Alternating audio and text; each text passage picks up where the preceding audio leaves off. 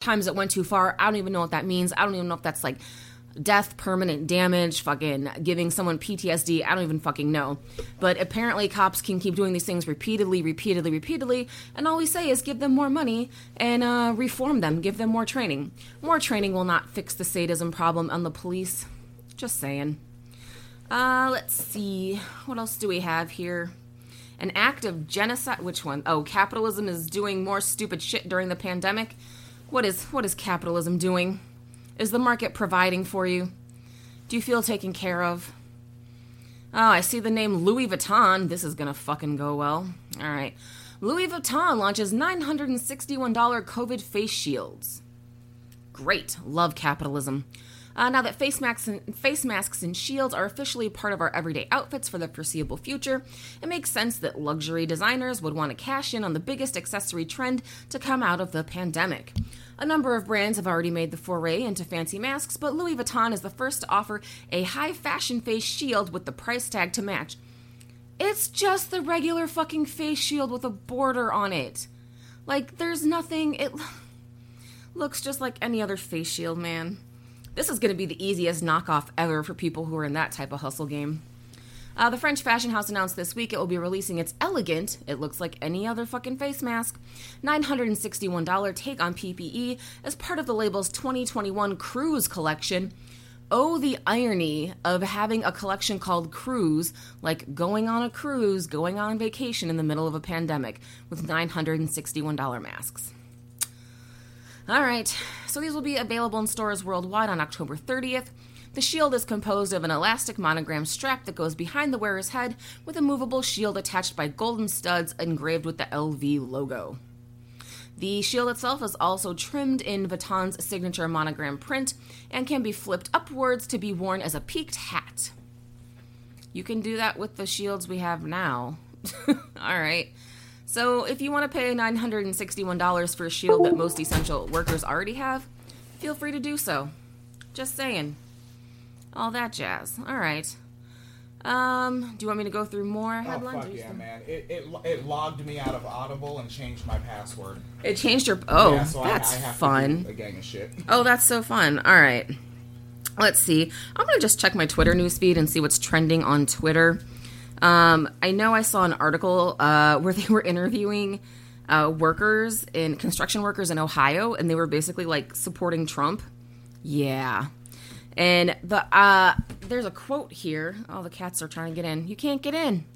Um, there's a quote from someone named Kyle. Of course, it's a Kyle, who's a 30 year old electrician, and this is what he has to say about Trump. Quote, He's done a great job. He's got everyone back to work. I'm pretty much 100% for him.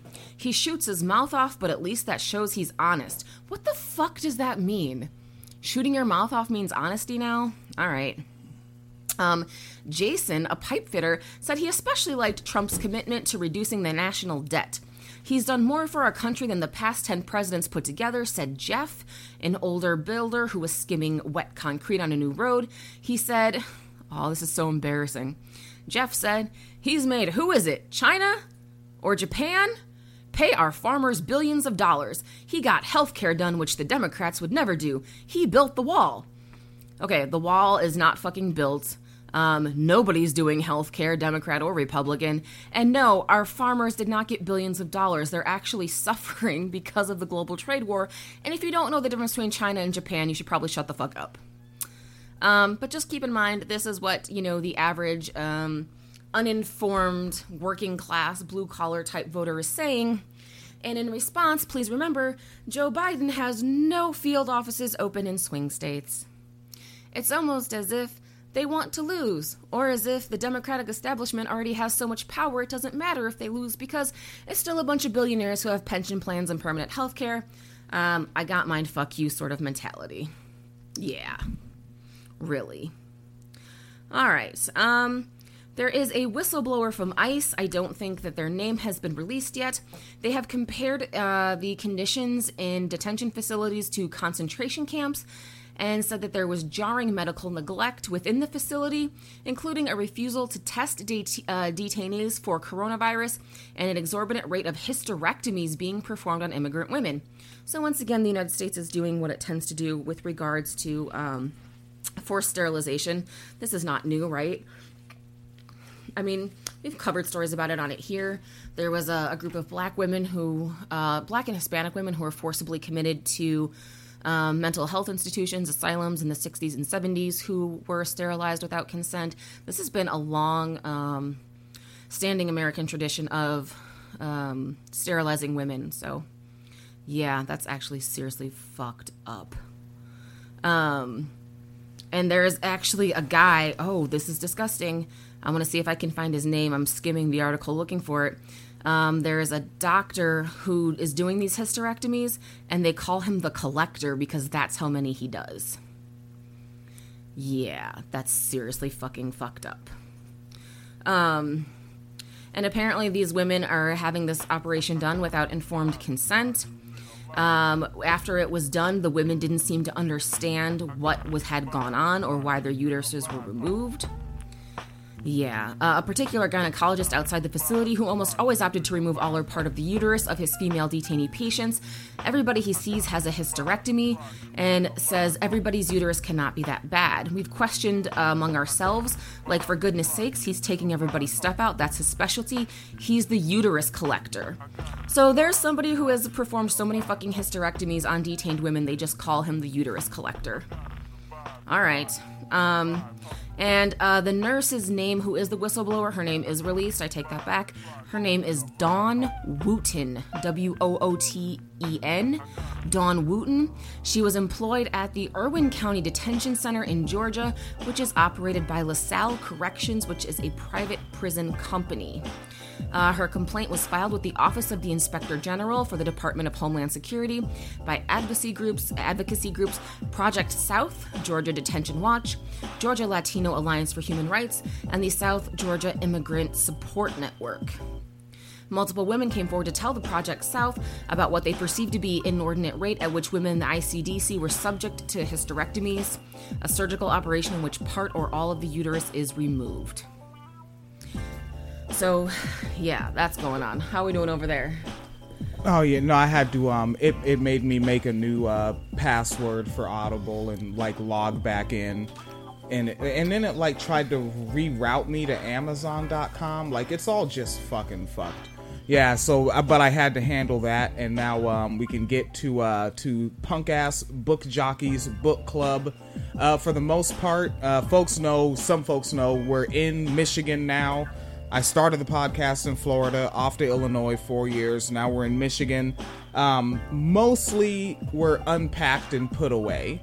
Like the household is unpacked enough to be functional, which it has to be because I have to get back to work in the factory on some tomorrow shit.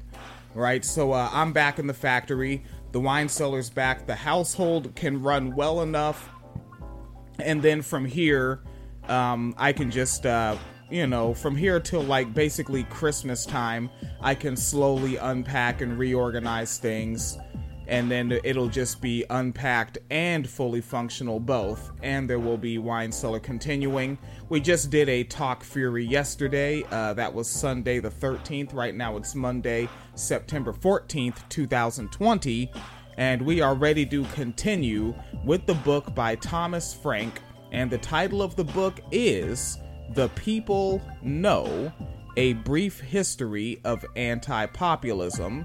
Um, I stop roughly around every 10 minutes or where I think it is a cool spot to stop so we can riff a bit about what we are hearing Thomas Frank talk about.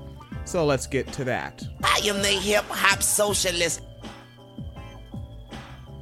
Life magazine imagined Bryan as the leader of a pirate gang that had attacked the Democratic vessel, as Mephistopheles luring the farmer astray.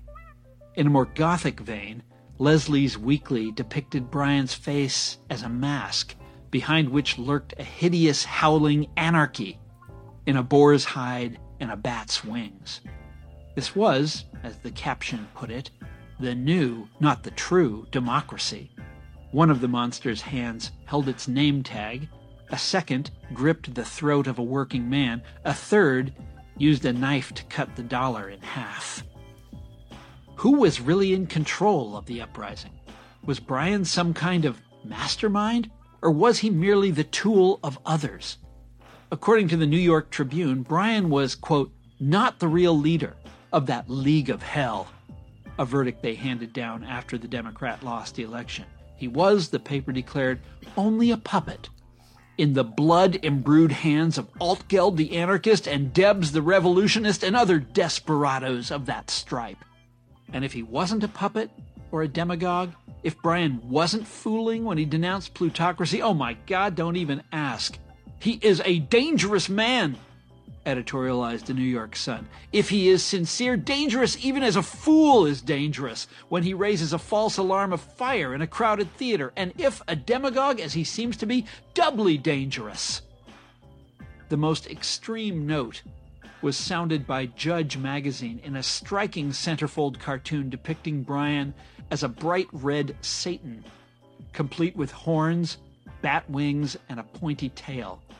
As in the Bible story, the demonic Nebraskan tempts the farmer with a vision of glittering cities, rivers, and hills, all made entirely of silver. The implication was not that Free Silver's promise was false, but that it was evil a pact with the enemy of all that is rightful and holy. But the farmer, thank heaven, rejects the sinister offer.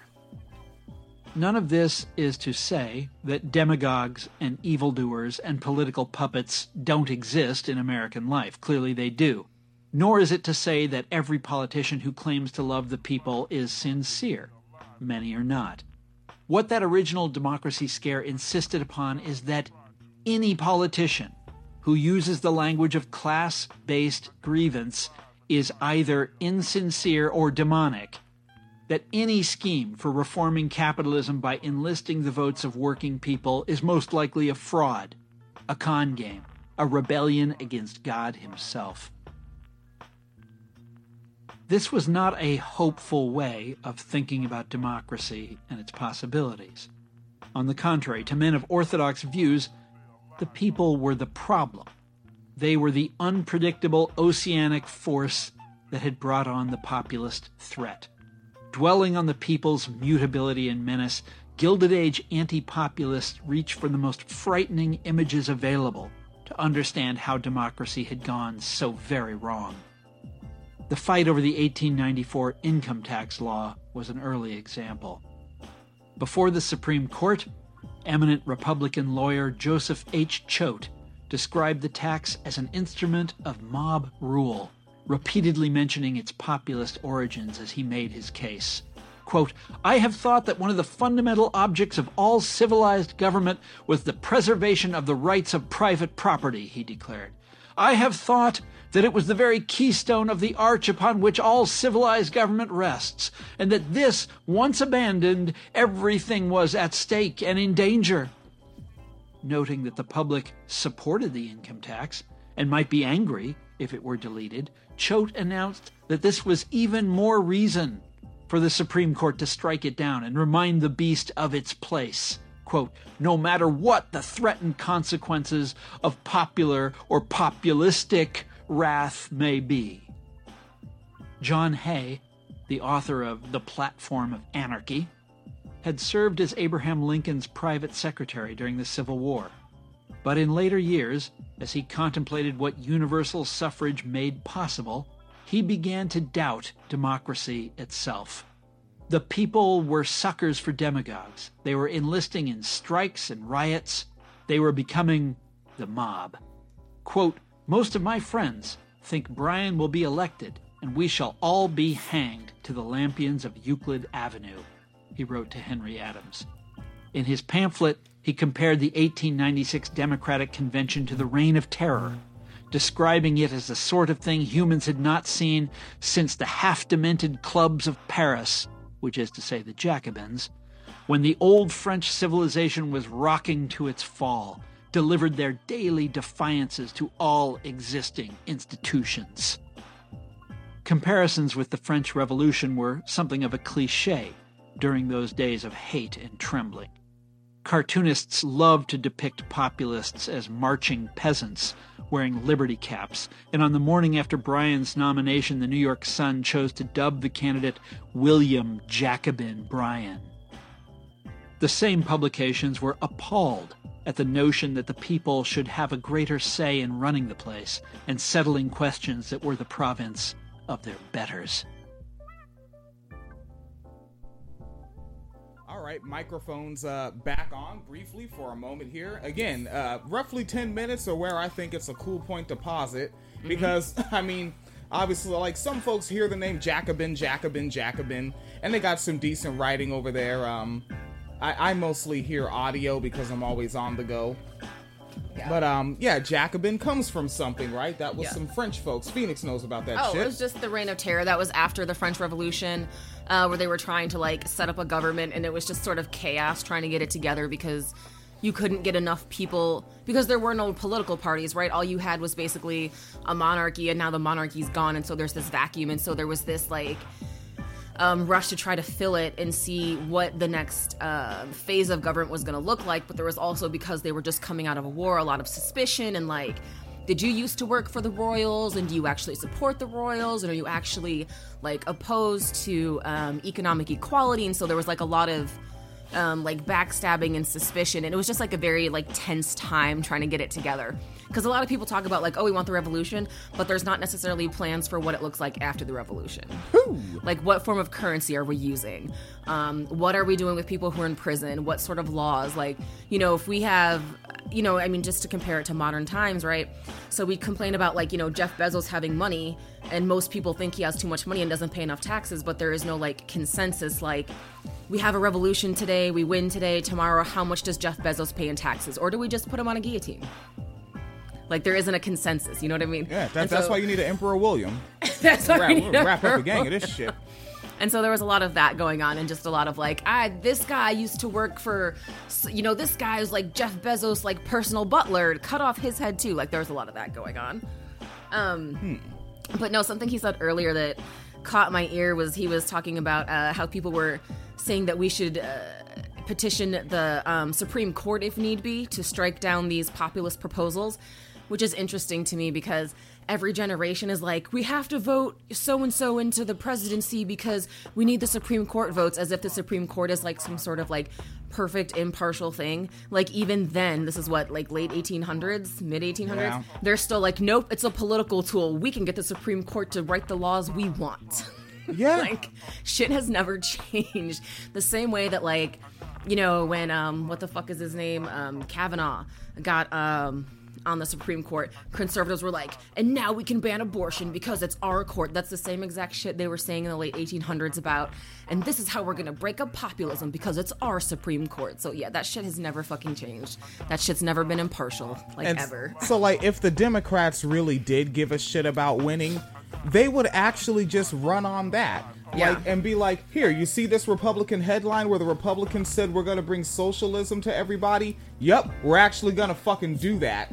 And this is our Supreme Court justice that we're actually gonna get, um, we're gonna put Ocasio Cortez on the Supreme Court if you vote us in. ocasio-cortez can't be on the court Uh Huh? She's too young? doesn't have a law degree Man, fuck all that. We're, we're all right. So we're gonna pass laws. All right. So if you get us in, we are going to. Um, is that a is that a constitutional amendment? i don't know Okay, we need to find out. We need to yeah. find out what white man wrote that rule that we have to follow for some reason.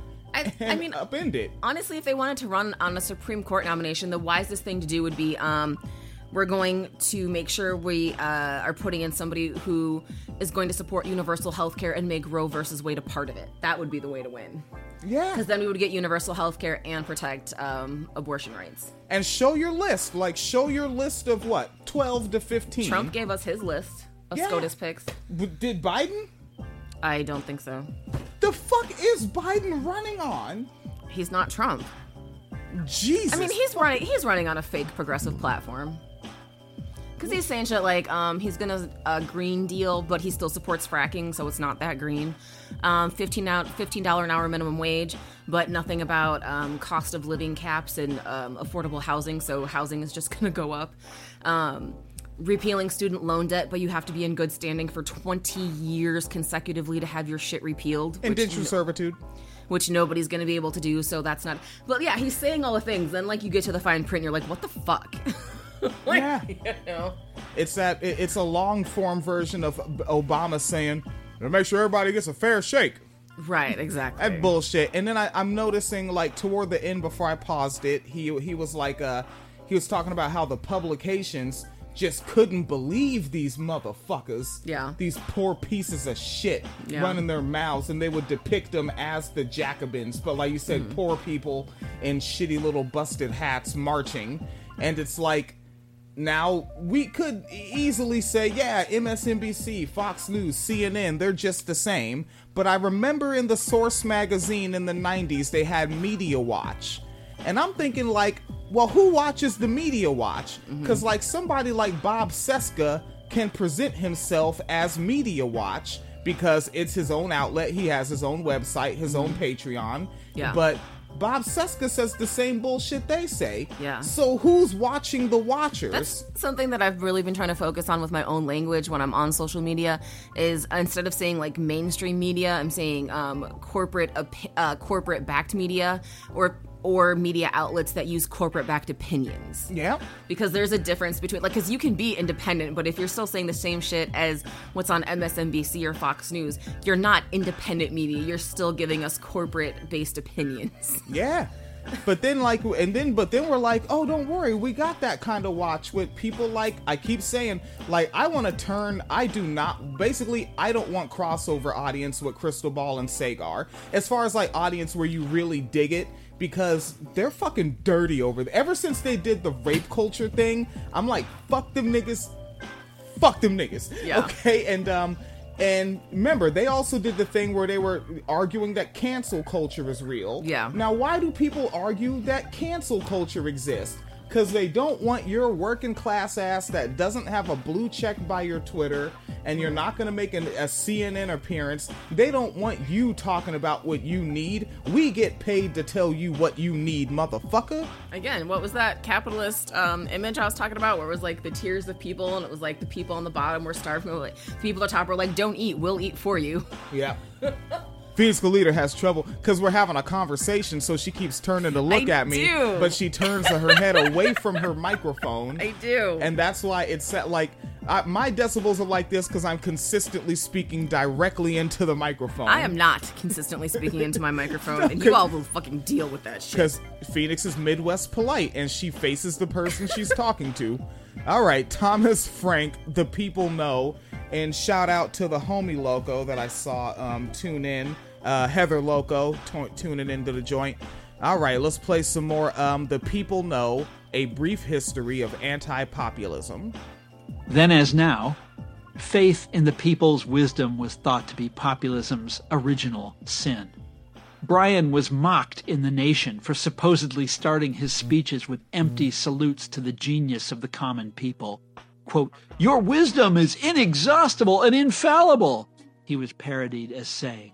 I tell you that you are so great that you can ignore the rest of the world.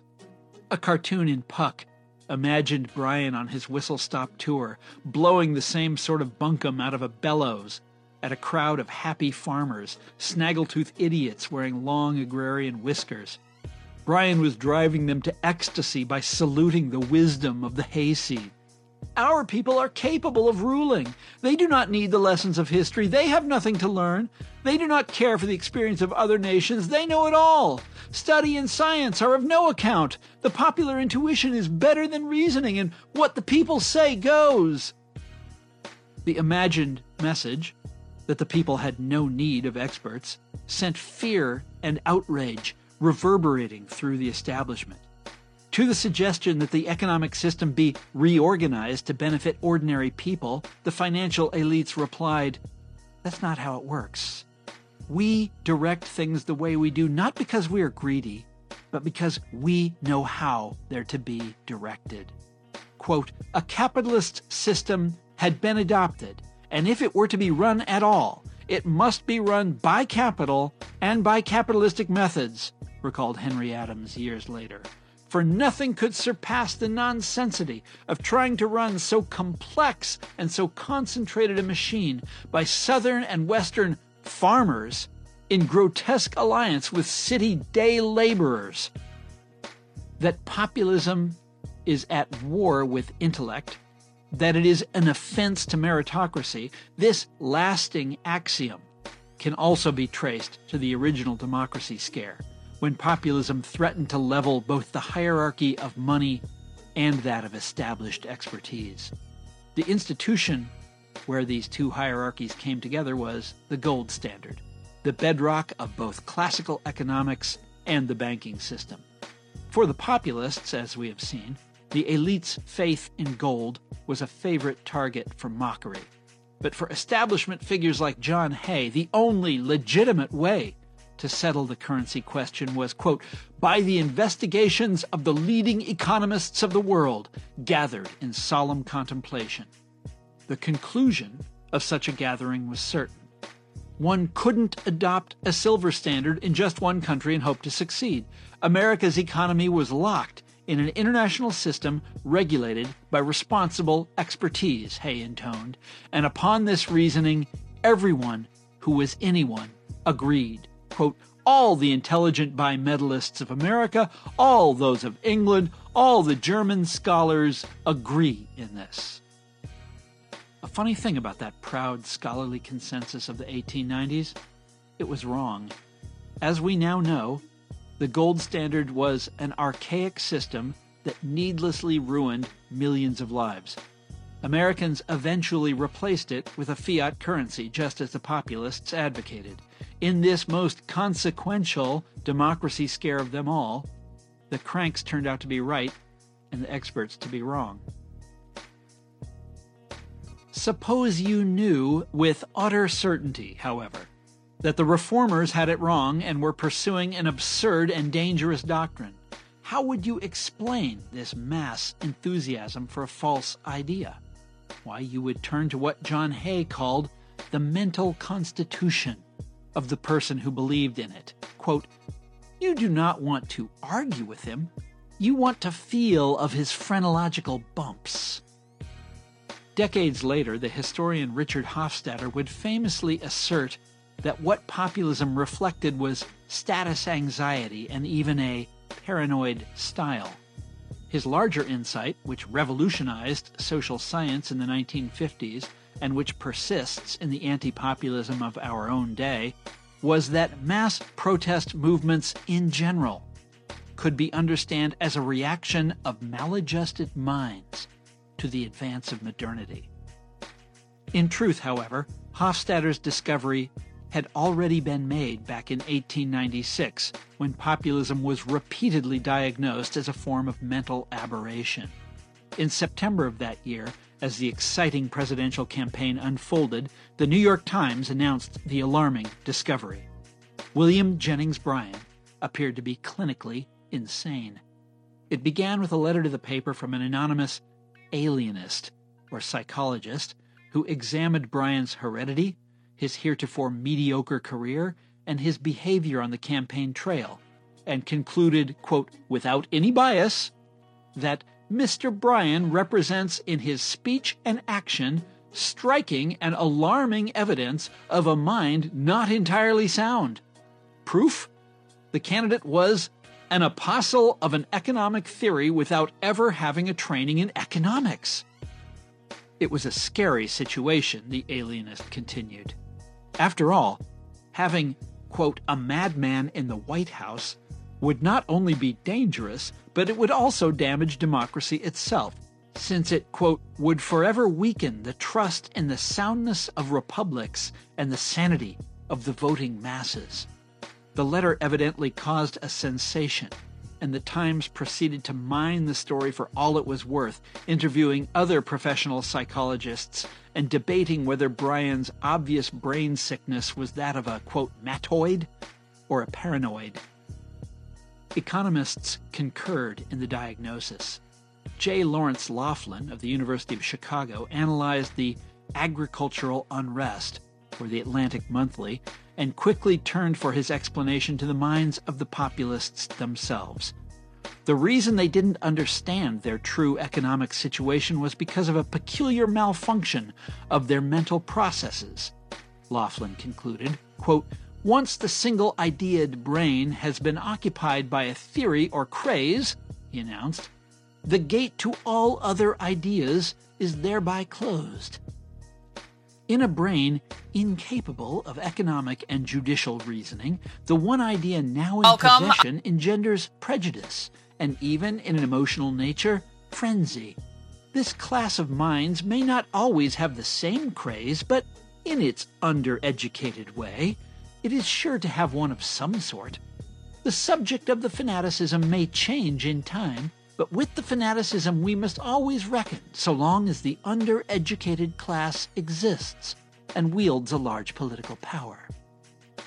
Moreover, the problem of the undereducated man capable of holding but one idea at a time was made worse, Laughlin charged, by the problem of the demonic manipulator, who sees in hard times an opportunity to mislead the gullible.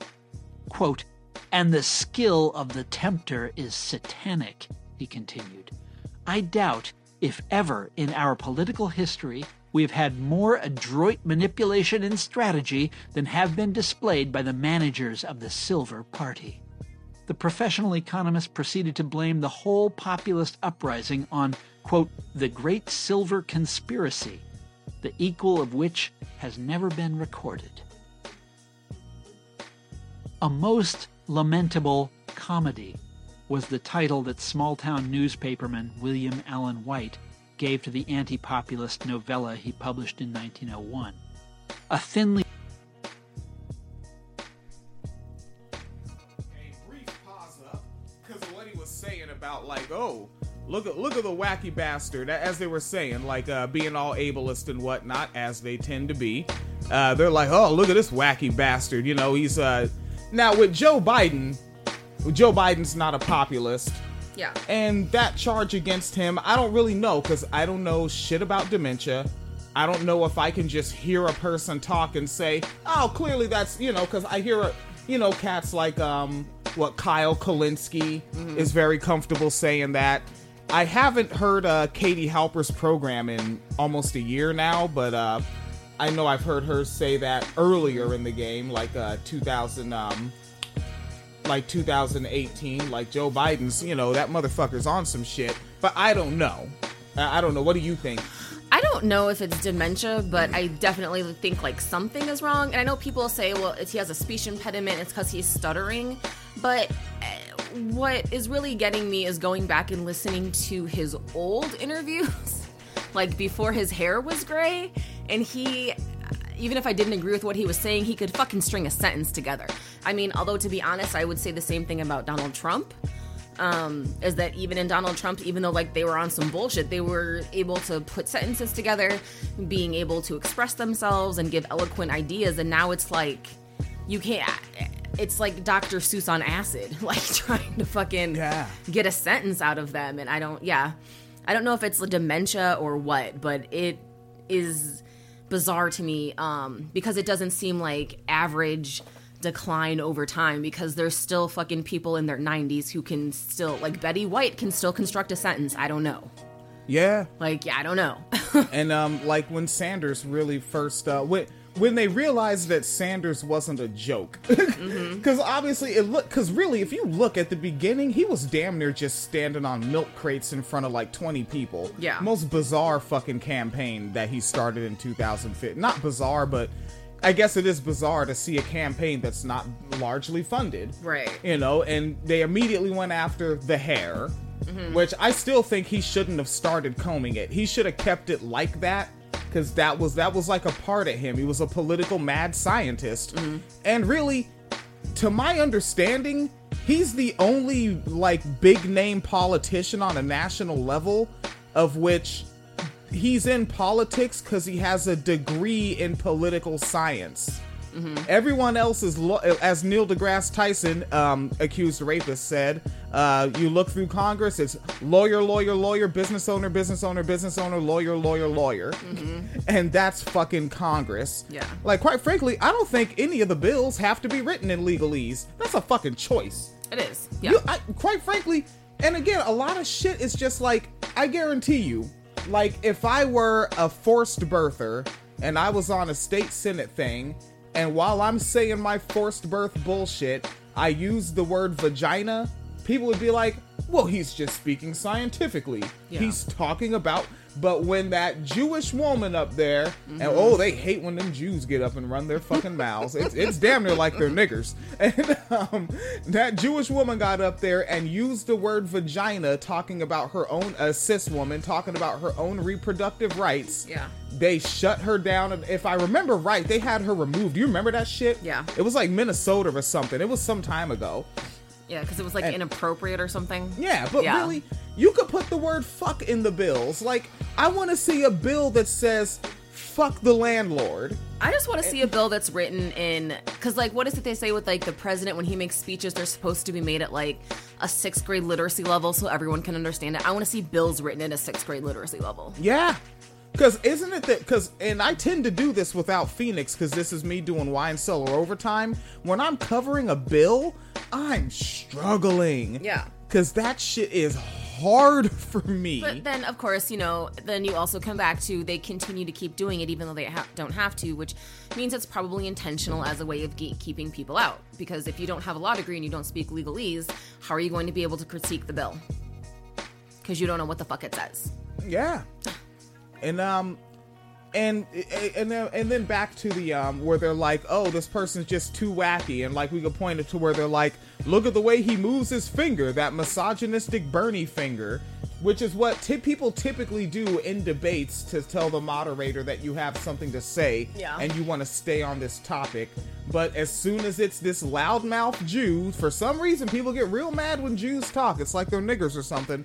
Um, when this Yes. loudmouth Jew does it, now it's a fucking problem, right? And then um, and I'll never forget this fucking clip. Right? Let Let's do a little dance back to 2016. Oh, you got no. you gotta love handsome Van, beautiful fucking Van Jones, great looking brother. Let's listen to how his gorgeousness is exploited.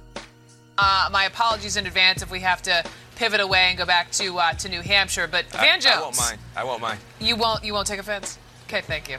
Um, Van, let me begin with you. Listen, uh, on the Democratic side, there's sort of like two schools of thought. The fact that you look at Iowa, Bernie Rose, you know, he almost beat Hillary Clinton in, in, in Iowa, or, or the fact that there really was this massive voter turnout, all kinds of young people, and still he lost. Which camp are you in? Well, I, I'm in the in the camp that says uh, anybody who is a 79,000 year old uh, Muppet looking socialist Oh, who comes, who comes within. man. I, lo- 'cause I love Bernie Sanders. If he, any, And how disingenuous was her? Oh, Yeah. Van. Yeah, that was not Midwest polite. Well, like that. That was very much like, a- as adults, let's not bullshit ourselves. Yes, you love your kids. you know that bullshit drawing they did doesn't belong on some damn refrigerator. Oh, it looks great, sweetie. Thank you. no, it looks it looks like shit, and you know it. You All want right. to encourage the children to have a healthy self-esteem. Oh, then just. Uh, well, if you're chill now, see, I, I I only have one lane. I don't know if you're white and you're raising white children. You do what you got to do. If I'm black and raising black children, for the most part, first thing is when I set them down in front of a screen for some entertainment, I'm gonna put them in front of black people. Yes. And when I'm talking in front of that child, I'm not gonna talk about a black person and say, "Look at this old nappy-headed nigga." I'm gonna say, "Oh, looks like that brother's having a hard time." It's not too hard to give black children black self-esteem, uh, black parents out there. All right, that's what I know. If you're white and you got white children, you know what you got to do. Ha- handle that. I don't know, head lice, fix it. Do, do, ha- handle your business. Right? I, I know how to ha- uh, raise a, a, a black child because I was one and I saw what how I was raised. All right, figgity figgity fuckity boo. All right, back to um to uh the book Thomas Oh. Frank. What up? Yeah, I was just gonna add one more thing. What's interesting is they were talking about the um, supporters of the Populist Party and the Silver Party, and like calling them basically like essentially calling them crazy because they wanted um, populist policies and saying that there must be something. It's like fucking a drapetomania, right? Like that was uh, slaves were diagnosed with drapetomania. If you ran away from a plantation, you had a psychological disorder because you should want to be a slave. it's the same type of shit is that there must be something wrong with you mentally if you don't like the system that we live in. And that is a higher level of gaslighting like honestly. But it- like if a woman realizes that oh shit uh, i'm and again being pretty basic here uh, cis women um you know because that, that's what i mostly know about. But uh if, if they have a cat Mm-hmm. and not a man. Yes. Crazy cat lady which frankly Yes. to, I, I don't know. Right now it's 2020 and i don't really watch television like i used to let alone the simpsons. I don't hate it. I don't think i'm um intellectually above the simpsons. I love goofy shit but i just don't watch it as much. But crazy cat lady was a pretty regular character on that show uh-huh and I don't know if they still have that character, if maybe they were like, let's go ahead and just silently phase that out. I don't know. But I wouldn't be surprised if they still have that as a character and don't even see the propaganda they're still pushing by the very existence of that fully fictional character. There's no such thing as a crazy cat lady. It's not real. It's just like how there's no such thing as a slut. There's no such thing as a thought. It's bullshit that men made up to uh I, am I I don't want to say gaslighting. Don't want to use gaslighting for everything. I think it's actually gaslighting. It is gaslighting. Yeah. Well, because the assumption is that um, there's nothing you're doing something that makes you happy, but you should feel bad about being happy because it's not what society tells you should make you happy. So, like, the idea is that you're crazy because somebody else wouldn't be happy doing what you're doing. So there's something wrong with you, Huh. and that gets fucking weird. Um, but yeah, I think it's gaslighting. it's I think it's gaslighting. Um, because that's the thing is because we don't just let people in these situations be happy. We tell them as a society that you're not actually happy. You have cats because you can't get a man because you're not happy. And you're not happy being a cat lady. You're not happy being alone. You know, just all these sort of th- sorts of things. I think that's why it's gaslighting. Is because society is looking at people happy who are happy and saying, "No, you're actually not happy. You're just hiding it." so I think I think that's why it's gaslighting. But um, yeah, just the interestingness. And again, you know, I keep saying this about this book is that like nothing has fucking changed as uh, you know time marches on. Because what do they say about Bernie Bros? Is oh, all they talk about is like Medicare for all right? And uh, you know, these they're just one track mind. And what are they saying about the populists in the late 1800s? Oh, they're all crazy because they believe that they have rights and they don't like their position in society, and all they talk about is economic equality. That's they're obviously mentally disturbed because that's all they talk about. And what do they say about Bernie supporters? All he talks about is taxing the millionaires and the billionaires, right? And he's hmm. crazy. His fans are crazy. It's the same exact thing that poor people are like, fuck this shit. We want something better. And they're like, clearly you're mentally ill because you want better things in life. Right, and I understand why the average black voter is gonna pick Democrat over Republican, and it's fully bullshit when Republicans run the talking. You're on the Democrat plantation. Nigga, your party is the one with the Confederate flags. But you're talking about the Democrat plantation. Yeah. Nigga, shut your whole entire face. All right, uh, back to some Thomas Frank. I'm gonna I'm gonna click the 30 second back button because I think he was um, starting like a new segment when I did pause it. All right, the people no a brief history of anti-populism. Hold up, let me uh, take a look at the um, archive chat space on the Facebooks just in case.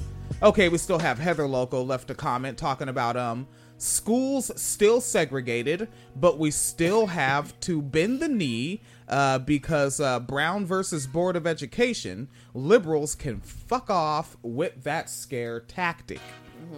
All right, and that's a fact-based fact from Heather Loco, friend of the wine cellar, as it were. All right, Thomas Fridank. The one idea now in possession engenders prejudice, and even in an emotional nature, frenzy. This class of minds may not always have the same craze, but in its undereducated way, it is sure to have one of some sort. The subject of the fanaticism may change in time, But with the fanaticism we must always reckon, so long as the undereducated class exists and wields a large political power. Moreover, the problem of the undereducated man, capable of holding but one idea at a time, was made worse, Laughlin charged, by the problem of the demonic manipulator, who sees in hard times an opportunity to mislead the gullible. Quote, and the skill of the tempter is satanic, he continued. I doubt if ever in our political history we have had more adroit manipulation and strategy than have been displayed by the managers of the Silver Party. The professional economist proceeded to blame the whole populist uprising on, quote, the Great Silver Conspiracy, the equal of which has never been recorded. A most lamentable comedy was the title that small town newspaperman William Allen White gave to the anti populist novella he published in 1901. A thinly disguised account of insurgent politics in Kansas, White's novella is completely forgotten today. Once upon a time, however, it was highly regarded. It was quoted in history textbooks and recommended to curious foreigners by President Theodore Roosevelt. In White's telling, populism was a form of mass hysteria, a mental epidemic that swept the region west of the Missouri River and that, quote, held the people in a grip as vicious as a bodily distemper. His novella incorporates virtually the entire list of frightful characteristics that pundits of the day attributed to populism democracy gone haywire, the people transformed into a mob, churches and schools and other beloved institutions of small town American life subverted by a demonic force. It was a fanaticism like the Crusades.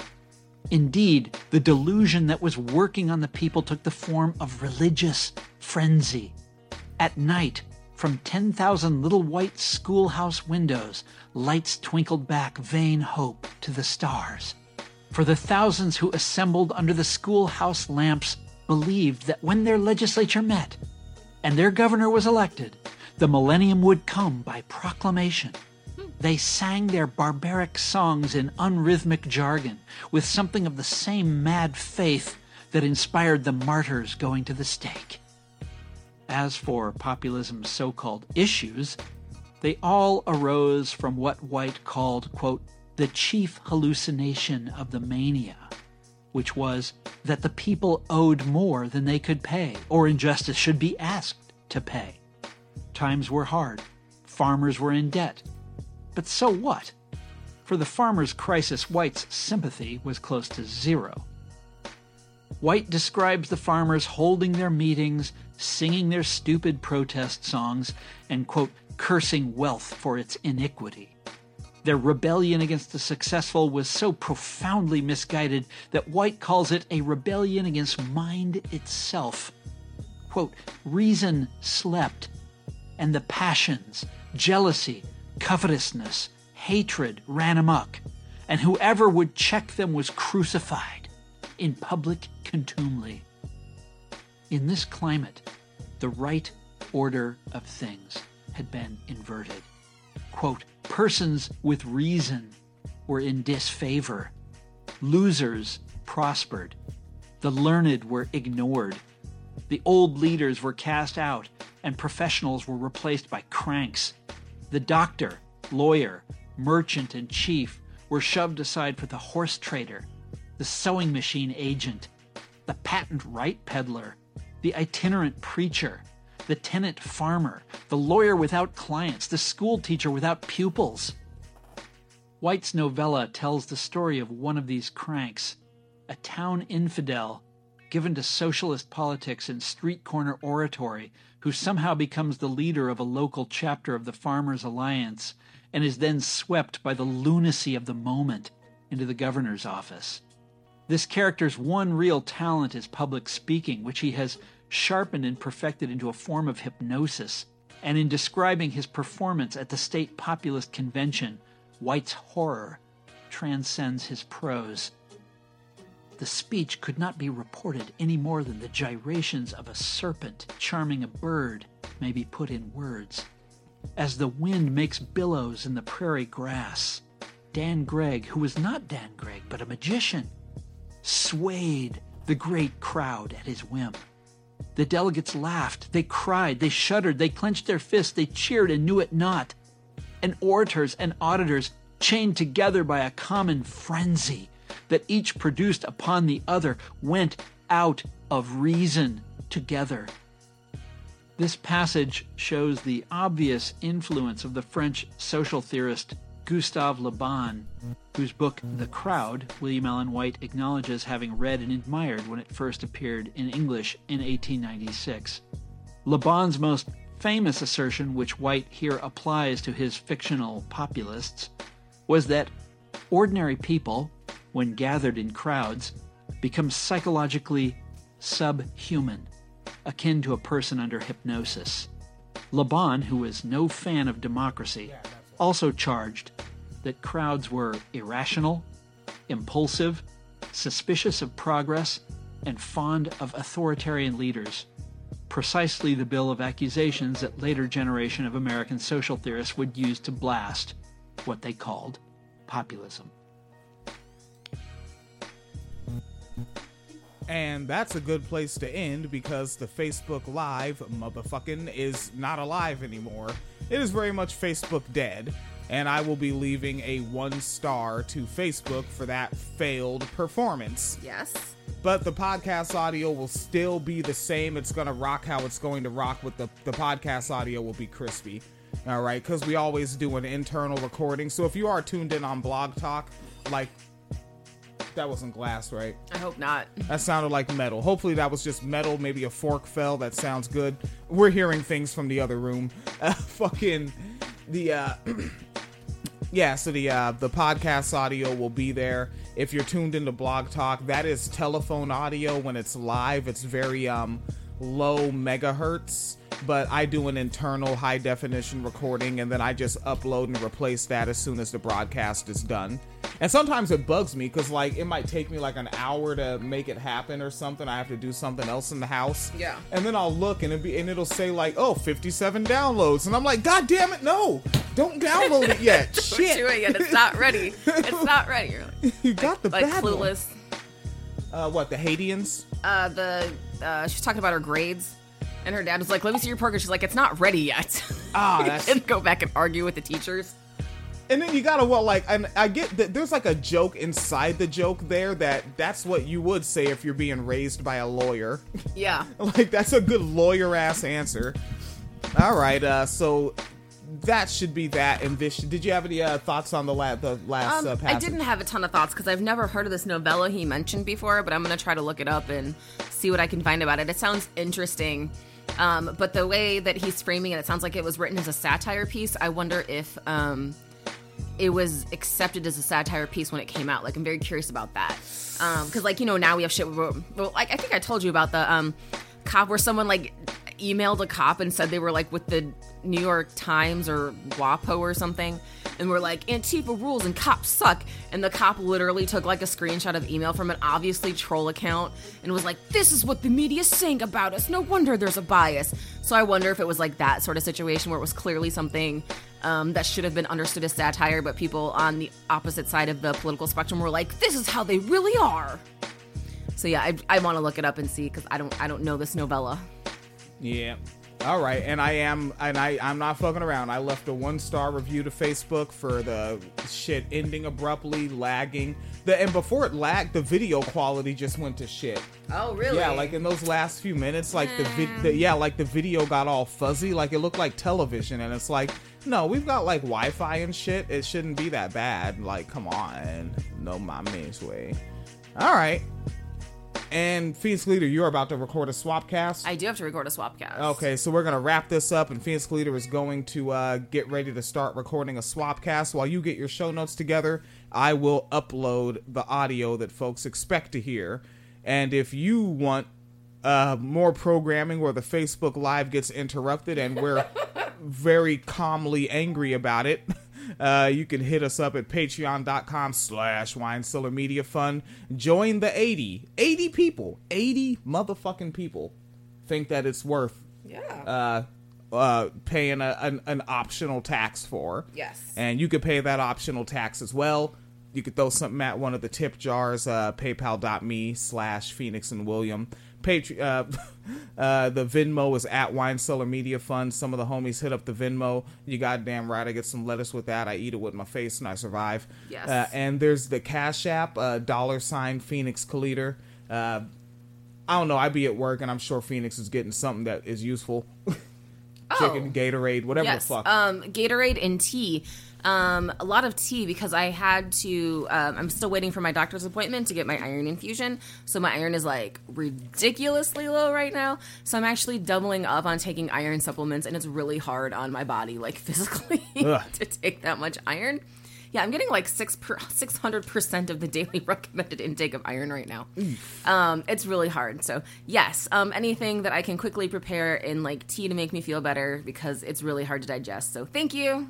And folks, uh, again, the wine cellar is gonna start coming to you at some weird hours. Yeah. For those that regularly tune in live, or for people that are like, when you reload your podcast feed, it's gonna come at different hours because, again, for the first time in 11 years, I'm gonna be on fucking afternoon to night shift. I'm going in at 3 p.m. and I'm getting off at 11 p.m., which also means I need to train myself to not just get up and start the day when I wake up because I like I'm not gonna be getting to bed till like 2 a.m. and shit. Right. So I need to really actually like deliberately sleep till like fucking 10 or even if it's not asleep, I need to be laying down and not moving my body around. So uh, that's something for me to get used to. Yeah, it'll be easy. It'll be all right. It's it easy. Yeah, I think it'll be easy. That's only because I still have reefer from when we left Illinois. You do. yeah, because I don't even know. I, I don't even know because the thing is, the cat only sells it in grams, so mm. I don't really know how that goes. But I'm pretty sure I got like fucking over an ounce because I a lot. yeah, because I don't know where the dispensaries and shit are here. Yeah. or how easy it is to get some reefer. So I was Yeah. like, I'm leaving with some buds. Yeah, we got to figure that out too. Oh, excuse me. Yeah. Ooh, Jesus. All right, all right. William is burping a whole bunch, so that's the end of the show. What the hell just happened to my body? I gotta figure out how this thing works. I'm I'm 37. I think I'm gonna start figuring it out now. Calm down, Kyle Kinane.